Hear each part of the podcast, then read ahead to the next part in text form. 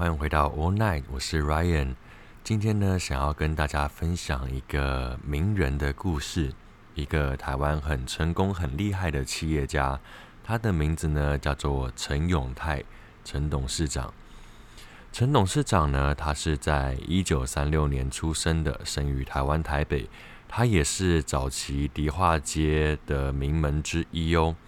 他的父亲呢，是在呃台北市迪化街经营木材跟茶叶生意的。那在他的呃在他小时候呢，有一次货船就从台湾到日本，中途被美军击沉，所以家产在一世一夕之间就从有到无。所以他小学都是边读边工作。那在台中的时候呢，他也非常非常的争气，就在台北火车站前面呢去卖口香糖、摆地摊来维持家计。后来半工半读，毕业于中兴大学的前身台湾省立法商学院，也是非常的厉害哟。你看，从以前这么辛苦，然后赚钱供自己上学，然后获在当时就可以获得这样的学位，是非常非常不简单。那在二十九岁的时候，创立了震旦行。那震旦行他们主要是在做什么呢？他们主要是以办公室的家具用品为经营的目标。那现在事业是非常非常的广阔哦。它不止在海峡两岸，在日本、新加坡、美国等地也有开设分公司。那除了在经营办公室家具事业以外，他也非常非常的喜欢收藏古董，尤其对于玉器、瓷器、青铜器、佛教佛像、法物，他都有很深很深的爱好。而且他的艺术品呢有数千件，并成立了震旦艺术博物馆。好，那时候呢，正值在大陆文化大革命的期间，所以很多的文物都会被一些不肖商人偷运到海外去变卖。那其实陈董他是非常非常舍不得这样子古董文物在海外漂泊，所以他成立了一个小团队呢，专门到海外去寻找，然后收集这些文物，然后回归到中华文化。在一九九一年的时候呢，震旦行它正式在台上市。在一九九六年的时候呢，这时候就有一批文物，那是不明的文物，然后在待价，就是要去标价，然后要等人去买下来。那陈董那时候就知道这个消息，就请专家去鉴定。那最后确定是。山西资寿寺被盗走的十八尊明代佛手中的十六尊，所以他就直接出资买下，非常的豪气，然后主动与上海市台湾办事处联络，然后说要归还古物。那除此之外呢，他还继续追查另外两尊佛手的下落，最后以每尊十万美金买下，然后一并都捐还给山西的资寿寺。这个我是觉得他非常非常的厉害哦，就是他当时有能力后，然后是很注重所谓的中华文化，然后对于一些呃古迹啊，然后一些文物是非常非常的爱护，然后就把它呃归还给原本就是持有的那个地方，就是在山西的资寿寺。我觉得。这个是很多有钱人可能都没有办法做到的哦，因为其实很多有钱人他们一赚到钱之后，可能都会先以自己的享乐为主。但陈董他愿意这样子付出，花了那么多的钱，我觉得是非常非常了不起的。好，那呃，陈董呢，他曾经在佛教东传两千年，也就是西元两千年的时候呢，将他自己在海内外收集的珍藏的佛教文物。例如高僧的舍利子、金冠，然后石函、法器等等，在佛光山文物展览馆展出。那在台湾尚属就是第一次，呃，可以得到那么难得的机会哦，可以有这么多的文物可以在同一时间做展呃展览。那在佛陀纪念馆落成时呢，他也将他收藏了二十年的一百二十五件地宫文物。然后送给佛光山，在佛陀纪念馆内设有一个地宫还原馆，然后它是一个常设展，如果大家有机会的话，也可以去看一下。那让这批文物呢得以世代传承，然后受后人瞻仰。在二零零四年的时候呢，那陈董他本身有收藏了三十六件清朝叶王的交趾陶，那后来发现说是台南县学甲镇慈济宫失窃二十多年的寺庙建筑，所以他也二话不说，马上无条件安排捐还给慈济宫。那这个就是他对于一些文物的厚爱，然后也是。非常大义，然后也是非常慷慨，就是把所有的文物都物归原呃物归原主。那在二零零八年呢，他申请参展上海世博会。那他呃那个展览呢，他是以玉为主，然后去做展览的，这个是非常非常厉害。然后也是在当年呢，是所有展出是最为叫做最为热门的。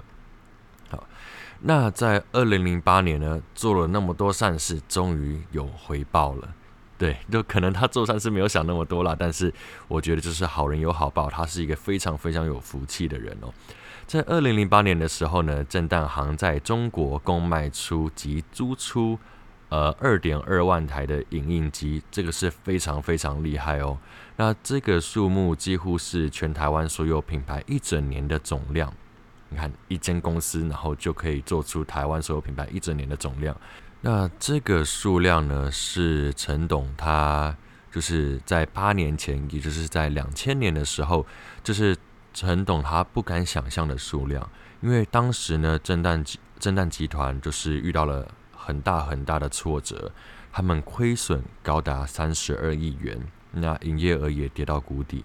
那那时候陈董也是有。就觉得说，其实自己有一点过于自大，当时啦，然后有点玩物丧志，所以他在六十五岁的时候呢，就重披战袍，他觉得要振作，然后就抱着重新创业的精神，然后拼了八年，然后终于在中国那边，然后有了非常非常好的成绩。好，也就是在二零零九年，就是终于就是在布局了十三年后。在大陆的营收呢，可以转亏为盈。除此之外，然后他也遇到了他的人生第二春，也是一个非常非常努力，然后非常上进的女强人。她遇到的是袁慧华袁总。好，所以说在二零零九年呢，她是事业婚姻都非常非常的好哦。哦，然后这边让我补充一下，就是陈永泰陈董呢，他曾经有担任过艺术收藏组织清万雅集的会长。对，这边要补充一下。好，那在二零零九年，然后就是赚钱了之后，他很快就做了一件事情。以他那么慷慨，然后这么博爱的一位企业家，也是慈善家，他做的事情呢，就在二零一一年，他捐出个人持股，成立公益信托，补助社福团体，然后并在二零一三年呢，在上海成立震旦博物馆。那在二零一五年创办传善奖，然后借着选赛和严审的审查机制，然后补助优良中型社福机构。哇，你听到这边是不是觉得他真的是一个？非常了不起的企业家跟慈善家，就完全没有保留，然后也是很慷慨。嗯，待会我把他的一些故事讲完之后，我后面会跟大家补充，就是我实际接触到陈永泰陈董以及袁慧华袁董，我们那时候发生了什么事情，以及呃，在他们身上我学会了什么。那在二零一六年的时候呢，陈董又把一件文物又物归原主了。我看一下那个是什么？哦，他是在呃河北省幽居寺的一尊金身合璧的佛手，对，然后他就用无名氏的名义，然后送回中国大陆，然后成为当时两岸交流的盛呃盛世。那呃，陈董呢，他是一个非常有善念，然后善良的企业家，然后也乐善好施。那对员工也非常非常的照顾，对社会公益也非常非常的热心哦。那在台湾呢，正当行也是一个非常守规矩以及非常正派的企业团体。对，那我们现在来聊一聊，就是陈董身边就是。的那一位夫人，就是袁董袁惠花。好，袁董呢，他早期是在台湾天人集团旗下的天人证券，那他是一名小小的营业员。那当时呢，在业界他已经是相当有名了，因为他就是很多重量级的大单都掌握在他的手里，可想而知他是多么的细心，然后对于客户的呃需求都可以立即的去达成哦，而且能够知道客户呃客户他们在意的是什么，他们需要的是什么。那后来呢，他从营业员就做到天人证券董事长李瑞和的秘书，然后也获得了李瑞和的赞赏跟青睐。之后呢，袁董就辗转到上海发展，在上海的成衣业、连锁餐饮业都有非常非常亮眼的成绩，那也累积了相当的财富。好，那在近期呢，就是在正旦集团，他们是有一个。呃，传统就是企业每过一年呢，都会在他们的大厅，然后挂上一颗金蛋。那在今年已经挂上了第五十六颗，所以这是一个五十六岁的企业哦，非常非常的长寿，非常非常的厉害。那面对于这样子，就是你看疫情的逆境呢，其实陈董他常常说的一句话就是。感谢呃，感谢神明保佑，然后员工一起努力，然后让正旦集团可以在不景气中逆境生长。好，那最近大家也知道疫情非常非常的严重，那正旦在这个时候他做了什么呢？他们有一个正旦云，它是一个 AI 的智能系统，然后它可以去测温人脸辨识，这样，所以它能够在短时间呢测量出入人员的温度。并且有非常非常高的辨识度。那同时呢，他们呃随着呃前一阵子就是各地然后陆续解封呢，震旦办公家具也提供了 OA 屏风，就是开放式的办公桌系统 Plan。呃，它就是大跨距的办公桌板，它有一百四十公分，加上高度四十公分的主桌屏，然后形成桌呃桌面隔板，然后协助企业保持室内办公社交距离。那另外旗下正旦云提供的 AI 面试系统，透过 AI 客观分析求职者人格特质，然后求职者就可以在家中线上面试，然后减少接触的机会。人资也可以大幅节省繁琐的面试流程，所以就可以知道说，呃，正旦这个企业它能够起来不是没有原因的哦，就是他在很短的时间就做出了这样的应变措施，然后不只是在自己的公司里面他们做好了防护，他们甚至已经想到客户的需求，如果说有需要在呃办公室办公的话，他们马上就出了相对应的一些用品。然后跟配备，然后去给他们的客户可以做选购。如果我身为一个老板，然后我的呃，我之前买那个办公家具的供应商，然后很快就呃研发出了这样的产品，然后让我不用再去花时间找。其他家的供应商，我觉得这是让我非常非常开心的一件事情哦。因为在疫情当下，其实大家看那个报表啊，或是要想办法去创造利润，都已经焦头烂额了。真的，只要再多一点小小的事情，我觉得都很容易，非常非常容易的爆炸，或者是在崩溃的边缘。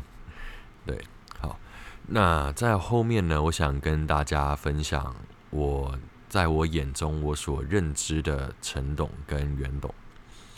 陈董跟袁董呢，他我们之前有机会，然后短暂的相处，那他们是非常非常有福气的夫妻。那袁董他在事业上相信有很大很大的威望跟能力，但但是他在陈董旁边呢，他就是非常非常的小鸟依人，然后非常分非常温柔，然后陈董也是。非常非常的爱护他的家庭以及袁董，也就是夫人。那他们其实已经身家就是非常非常的多，非常非常有钱。那他们在买东西的时候呢，他们当然还是会追求想要质量比较好的衣服，然后跟一些用品。但是他们绝对绝对不会去买当季的名牌，他们会买就是名牌，但是他们不会买当季的，他们都要去买那些有折扣的。这是让我非常惊讶的地方，就是他们在追求舒适的同时，但是他们尽量去减少那样的奢侈感，去减少浪费。也就是说，一样的材质，我换个时间买，我是可以买比较便宜，花少一点钱。我觉得这个是在企业家里面很少很少看到的哦。很多老板们或许都会觉得我只是要穿最新的、最潮的，然后代表我的身家很多、很厉害。但他们完全不会这个样子。同时呢，陈董也是非常平易近人的。当时他有问我说：“哎，Ryan 啊，你是哪里人？”我说：“我是台北。”他说：“，是阿公那个时候就在台北吗？”我说：“对啊。”然后我们就稍微聊了一下。然后陈董他也是非常非常重视时间呃时间观念的人哦，就是呃约定好几点要做什么，然后他都是会准时，然后完全完全不会给任何人去添麻烦的，然后心地非常非常的善良。那有时候有什么需要呢？他也都是能够自己解决，就自己想办法，他都不想要就是假手他人。其实，嗯，我那时候有接触到陈，呃，有幸接触到陈董一家，然后一直到现在，我如果有朋友提到正南集团，我都会跟他们说，